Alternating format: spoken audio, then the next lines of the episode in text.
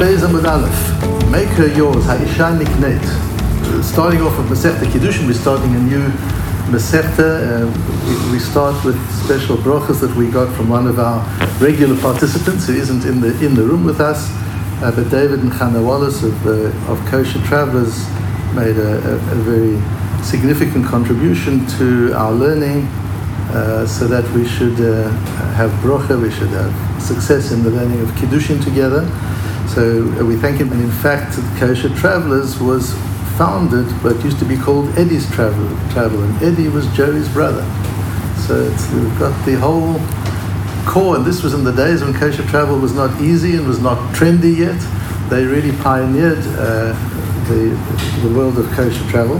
So I hope one day we'll do a Matmonim tour to all the places of these uh, uh, of these Rishonim and that we, that we learn about. In fact, we're starting a new Masechta, the Bali Tosfos. This is a new Tosfos.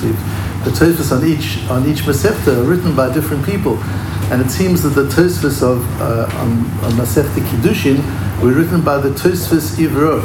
Evreux is a town in Normandy, which is about 100 kilometers east of Paris. Not a very important town, but, it, but for us it's important. That's where the Tosfos Evreux was, so that has to be on our itinerary. We need to go to Evreux and see where these Tosfos were written. There were three brothers who were called the, the, the Tosfos Evreux. It was Rabbeinu Moshe, Rabbeinu Shmuel, Rabbeinu Yitzchak were three brothers who headed the school of Evreux. And these Tosfos are from their school. We see, in fact, on, on our, our, our Omud that Rabbeinu Manoach is quoted. Rabbeinu Manoach is 13th century Provence. So we see that the Tosfos is, is from, from the French school, and we see that it's from the 13th century. It's relatively modern, uh, which means they had access to a lot of what had been said before them. We'll have a lot of uh, pleasure and insights in, in learning Kiddushin with, the, with these Tosfos. In order to understand Kiddushin, we've got to understand the glaring question, which is the sequence. Why does Kiddushin follow Gittin? Why do we learn about divorce before we learn about marriage? Surely we should learn about Kiddushin first and then about Gittin. And in order to understand that, we've got to learn the last lines of Masechta Gittin. If we understand the last lines of Masechta Gittin, we'll understand the opening of, of Masechta Kiddushin and, and, and how Kiddushin flows from it. Because in essence, we're going to learn from how difficult it is to get divorced, how important the marriage is. You actually need to study how hard it is to end a marriage to know how important the initiation of the marriage is that were it not for the Gzerat HaKatuv, were it not for the decree in the Posuk of, of uh, the Chatav La Sefer Pitut V'Natan B'Yadai, if it weren't for that verse, which we've been studying for three months, you wouldn't be able to divorce a wife. Why should you be able to divorce a wife? There's an element of hektish, of kedusha, hareat mekudeshetli, we say. And in, in hektish we know, if you make something sanctified, if you make something hektish for the Beis HaMikdash, you can't undo it, you can't divorce it. So why why should you be able to be mekadesh a woman and then divorce her? The answer is you can't. If it weren't for the posuk in the Torah that gave you specific permission and how to do it, we've got a whole masechta as to how to do it. From that you learn how deep the connection is that is created in kiddushin. Now we can get into kiddushin, and to understand the last verse, the last lines of Masechta Gittin, it revolves around a posuk in Malachi. Malachi is the last of our prophets. He's already in the time of the second Beis Hamikdash. And Malachi is very upset about the fact that Jewish people are marrying non-Jewish women. On Shabbos we learned that the, when the Smag went to, uh, to Spain, he was worried. In the 13th century, he was upset about the same, 12th century, he was upset about the same things there. And the, the Prophet Malachi talks to them harshly about that. And one of the things he says is, Hisanei shalach amar Hashem Yisrael. Hashem hates divorce.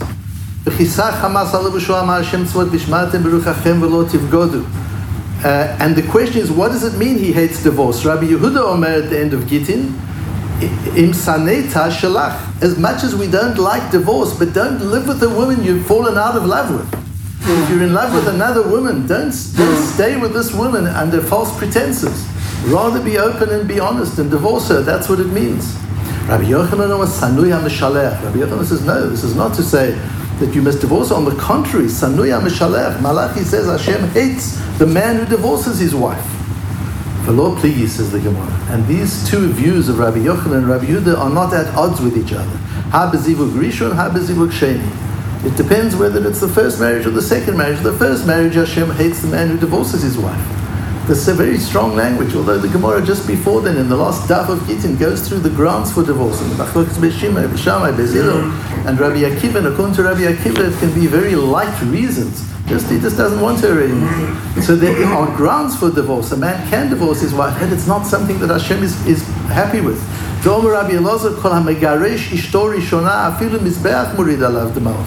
A man who divorces his first wife, even the mizbech, even the altar, sheds tears. Shneemar, back to Malachi, a few psukim earlier. V'zot shenitasu. Not only are you marrying non-Jewish women, that's bad enough, but unmarried men are marrying non-Jewish women. But kasot mizbach bechiv anacha. But the mizbech is covered by the tears of women who come to the mizbech and cry, "Why has he abandoned me?" Because what was happening, says Rashi, that the, the women who used to go were going through the hardship of, of the of the Golah. This is now just after the the Golah, the rebuilding of the second Beis Hamikdash. We've had all the hardship of the destruction of the first Beis Hamikdash. The women have aged. The women don't look what, like what they looked like before. They've lost a lot of their beauty. And what were the men doing? Marrying attractive young non-Jewish women who hadn't been through all that, that ordeal. Says Chagit says Malachi, how could you do that? How could you abandon your wives because they've lost the beauty that they had before, because they've gone through Jewish tzoros, they've gone through Jewish tragedy, and go and marry somebody who hasn't experienced Jewish tragedy? How could you do such a thing? And the Mizbeach cries, So the Mizbeach no longer accepts your sacrifices.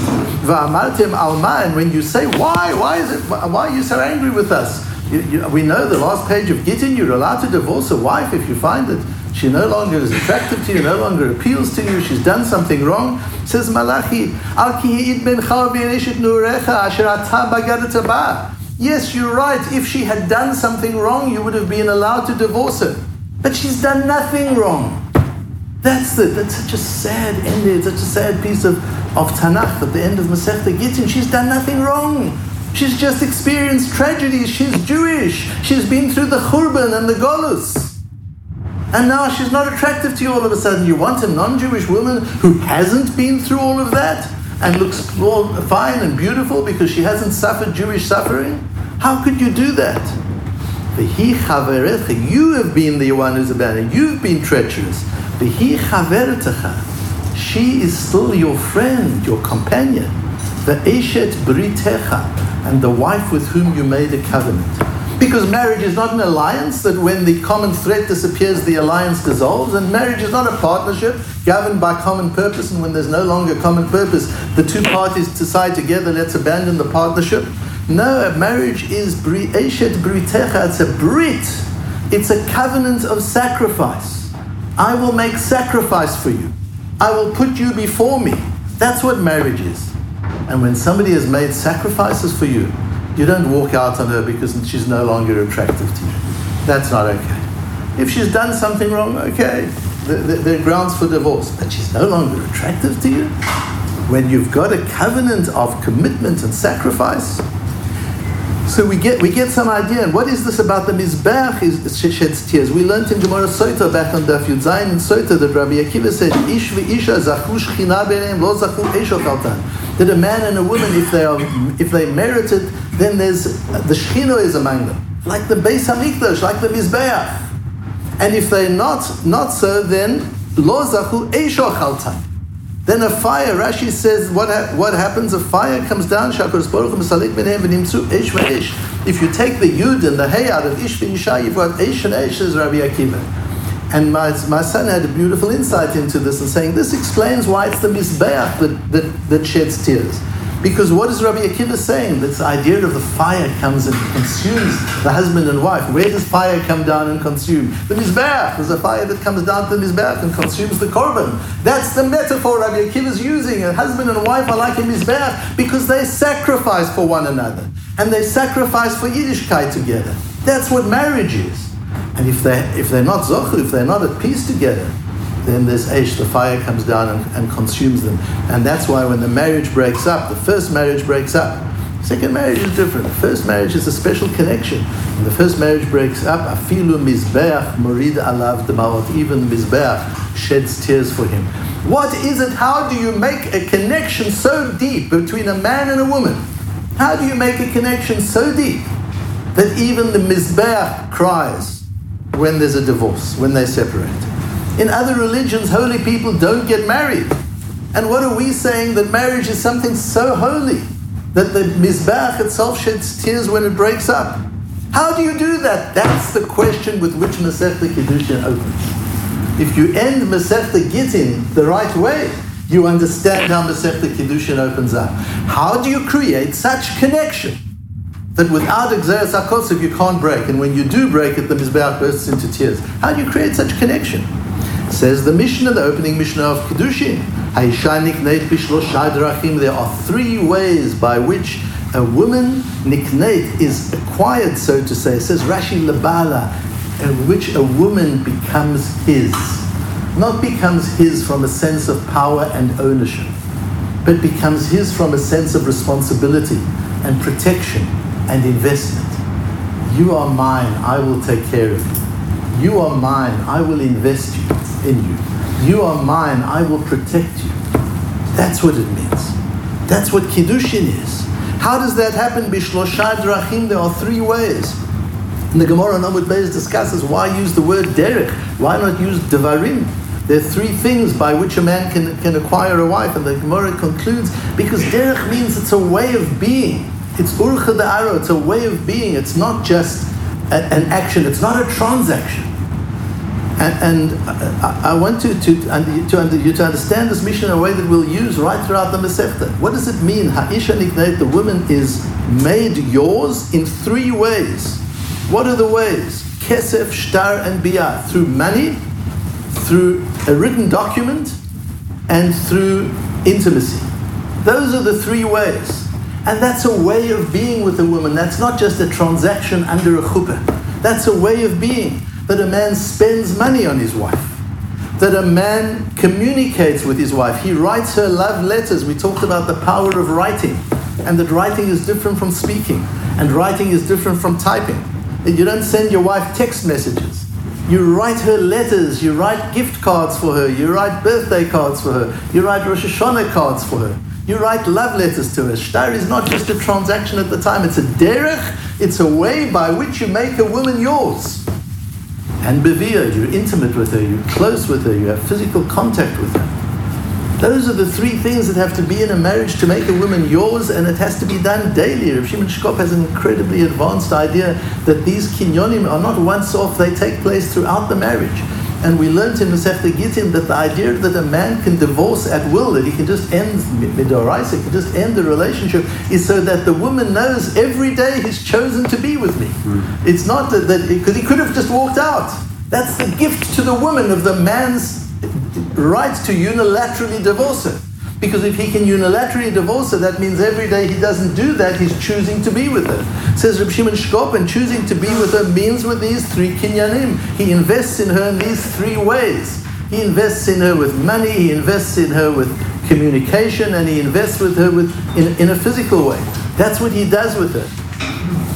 And I used to tell my, my daughters when they were dating, this didn't apply to any of the wonderful four men who found each, each of them, it didn't have to apply, but when they were dating other people, if you go out on a date and the man doesn't pay, mm-hmm. he allows you to even suggest paying.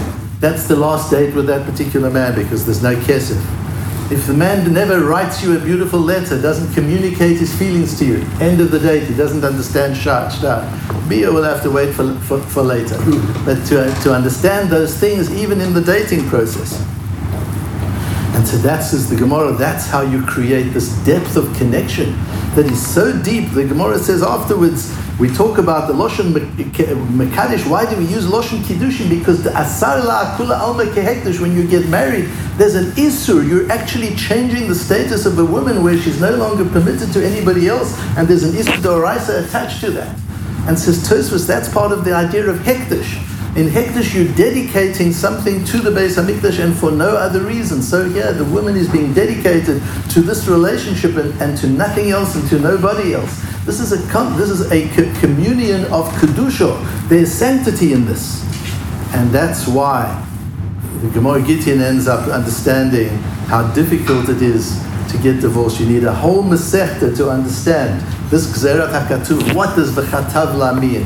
What does V'natan B'yada mean? Because if it's not done exactly right, there's only one other way for her to gain her freedom, our Mishnah says, and that's Mitat Habal. Hashem can give her freedom by taking the life of the husband away, then she can get her freedom. But if you want to give her her freedom, it has to be done with the get, it has to be done in the right way. And in the case of the bond between a first husband and wife, that bond is so deep that breaking that bond is something which is halachically permissible under certain circumstances. But that doesn't mean that the Mizbeach itself doesn't cry because such, such depth of communion has been created. Such an Eshet Britecha, a relationship of Brit, a relationship of covenant, of willingness to sacrifice between husband and wife is created that that can't be broken any other way. So it's through learning about Gittin, so learning how hard the breakage and the separation is, that we understand how deep the connection and the Kedusha is.